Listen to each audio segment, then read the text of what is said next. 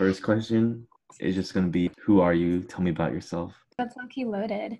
Hi, I'm Sonika. I am a sophomore at UT, and I met Corey through the Social Entrepreneurship Learning Lab, or CEL. I just finished up my last exam today, and I am now in a weird transition to waiting period in quarantine until work, summer school, etc. starts. What's your major? How old are you? Oh, I probably should have led with that. So I am 19 years old. I will be turning 20 this summer. I am a business major at UT, and I am from Colleyville, Texas. I almost I had to stop myself. I almost said Grapevine because I've been saying that for so long. And I'm sitting in my home in Colleyville. What does your daily routine look like? Is this while like school is going on or now that school's over? I guess it could be both. What were you doing when it was break time, school time? I think in like the two weeks that we all thought we were just having like a fun extended spring break, I definitely took it as a time for arts and crafts. So I just kind of spent two weeks playing cards with my sister or making different art things and scrapbooking. And then when school started, that was kind of hard because I think for the first time I was letting myself breathe. I think that quarantine was a blessing in disguise because looking back on this semester, I don't think I would have survived with everything if it were in person. So I definitely just like took advantage of pass fail. I would do class in the morning and then I would just like I don't even know what I would do for the hours in between because it would be like wake up, go to class, be in your room from 9 a.m. until you sleep at like midnight. And I think I would spend the time with like my sister or my dad or on TikTok but I honestly didn't do much. And looking back on it, that's so sad because I all of quarantine I've just had this feeling that I'm not doing anything. But that's not true because I somehow managed to fill all the hours of the day. So I think my schedule this summer, once my start date rolls around, it's work obviously in the morning and afternoon. There's a two hour time difference between me and my boss. So I think my day is actually like 11 to 7. Um, and after that, I'll be doing summer school Spanish, bane of my existence, studying for the LSAT, and I think we're gonna try and continue the device donations project. Oh, and the CEL like blood donations thing. Yeah, I'm excited, and that's kind of why I want to go back to Austin, just because I know that I can't focus and do all of these things here.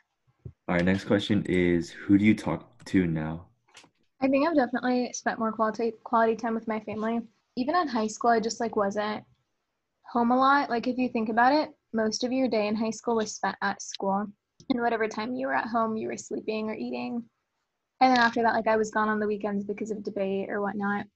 So this is like the most time that my family spent together, which is kind of good for us. I think that they've been able to see me as a very different woman than I was two years ago and even last summer when I was home so that's been really nice. And it's cool to see how my sister has grown up, which is still like weird to see, but cool to see at the same time.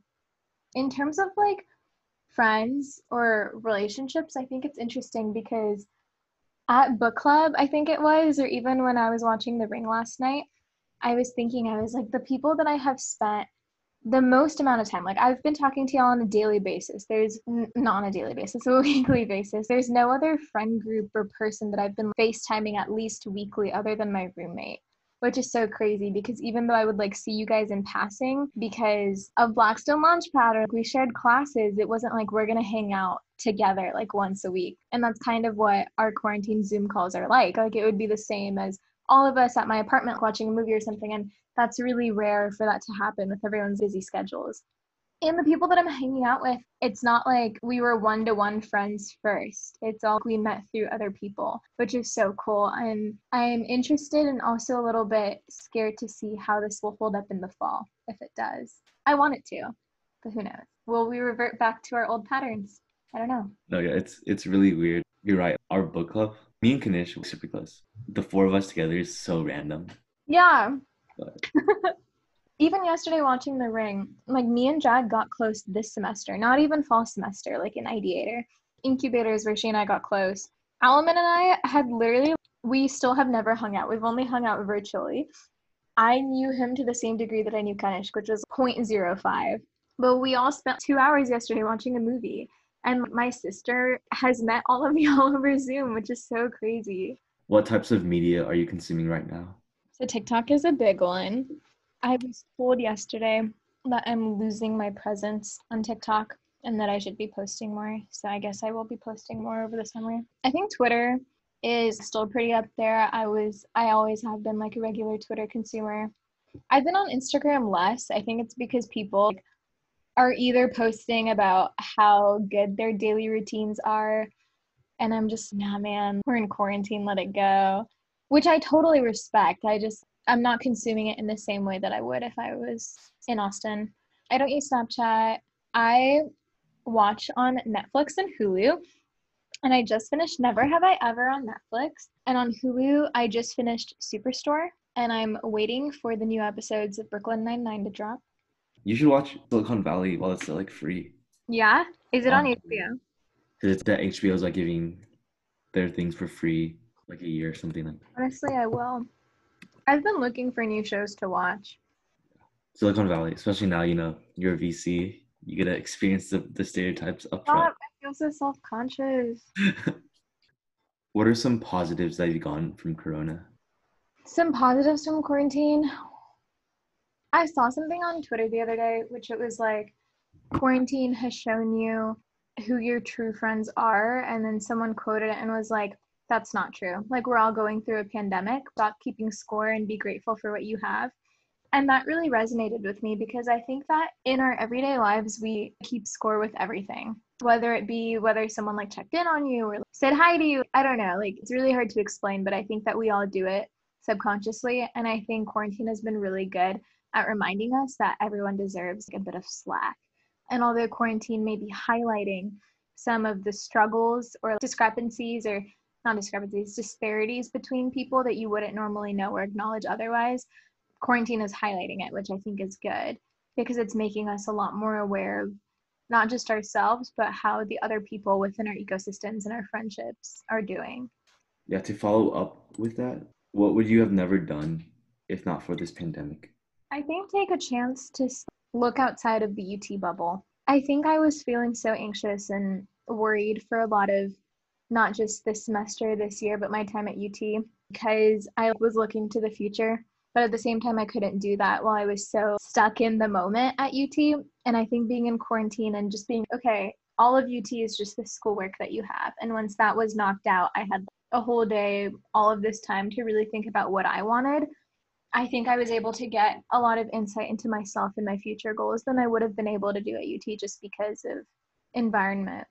I also don't think I would have hung out with the people that I'm hanging out with right now. And I, I've said this already today, and I've talked to you about this. It's just really nice. I am so, so thankful for book club and radishes. I think Family Feud is going to be one of my favorite nights of the semester. Yeah, Jack's done a really good job with the Google form already. I'm I'm very. He's like hyperlinking the PowerPoint and stuff, Really? and like adding music. Yeah. The next question I have is have you picked up any new hobbies or learned anything new? I did at the beginning. I was learning Italian and I was taking this course on happiness. Why am I forgetting its name? But it's the really popular one offered at Yale and they made it online and available for everyone. I think like with finals, I just got super behind in both of those and school wasn't true quarantine. So now that we're back to true quarantine, I think I will be returning and resuming my Italian studies. I will check back with you at the end of quarantine to see what do you miss the most about your pre-corona life?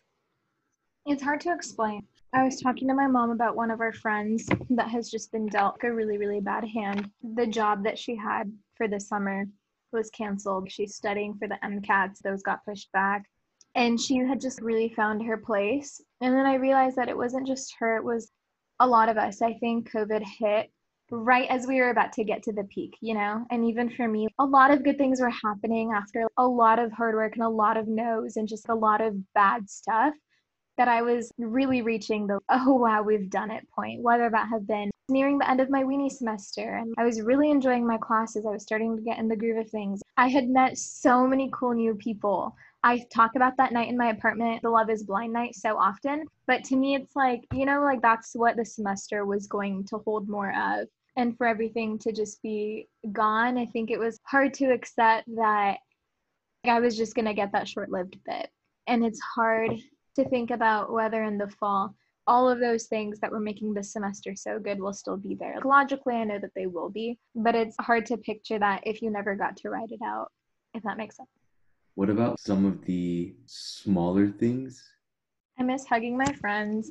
I miss being able to, on a whim, decide to do things, if that makes sense. At home you literally have to plan out like i'm going to go get groceries on this day. That means i'm going to be gone from this time to this time and that means i'm going to have a mass and i'm going to limit the amount of people i see. I don't know you could just make the randomest decisions. If at 11 p.m you wanted dessert you could walk down to like anywhere you wanted in west campus and get that you know? If you wanted to see your friend at 11 p.m you could walk over to your apartment and do that if you wanted to get on the bus and go all the way to south congress like you could. And it's not there's anything i wish i could be doing right now. It's just the the lack of mobility and the lack of just doing whatever you wanted at any time or point is really sad. I miss that. I got flashbacks as you were saying all that and just like yeah i'm really missing it. Yeah. Next question off the top of your head in your eyes when do you think this will end think it will i don't really think that school will be back in the fall I think we might be back in the spring. But I was talking to my mom about this, and she was like, I think that the only way out is for them to just open everything up. The people that are afflicted with COVID are going to be afflicted with COVID, and those that end up having complications and are dying from that are going to be dying. And she gave me this example of one of her, I don't know if it was her colleague or her family friend, their sibling the week before everything or the week that the first week that everything went into lockdown there was a huge decrease in traffic right? And there was a huge decrease in traffic accidents just because less people were on the roads they had nowhere to go they were just at home. And that same week she passed away in a car accident. And my mom was like okay like if you were going to pass away from a car accident what you you wouldn't expect it to be in the one week where travel rates are so low right and so she was just kind of like, the universe is going to take its course. All we can do is try to protect ourselves from as much of it as we can. And I think we're just going to have to ride out COVID until it goes away, which experts are saying 2021 for it to like totally be gone if we really lock down, or mm-hmm. we're just going to live with COVID for the rest of our lives and whoever dies just dies. That was that was intense. Yeah, when I thought about it, I was like, there's something bigger up here. What do you think will be different as a result? Of the virus and the pandemic and everything? I'm split on this one. I know that in book club we had talked about less waiting for things to happen, if that makes sense, especially now that we've, we've experienced what it's like to everything to quote unquote be gone in the mm. matter of a day or a week. But my dad was telling me something interesting. He said that in 2008, whenever households received a stimulus check, which at that point was $600, majority of households spent that money on durable goods.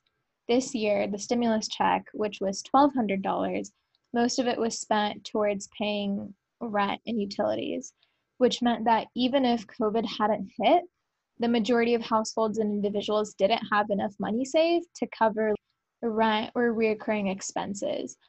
And instead, they were already in financial trouble before COVID hit. And so, although part of me sees like a, oh, like fuck it, life is short, YOLO type lifestyle, I think a lot of us need to buckle down and think about saving for a rainy day. Or if we are in a prolonged recession, it's really going to be get scrappy, save, be conservative with your money, all that kind of stuff.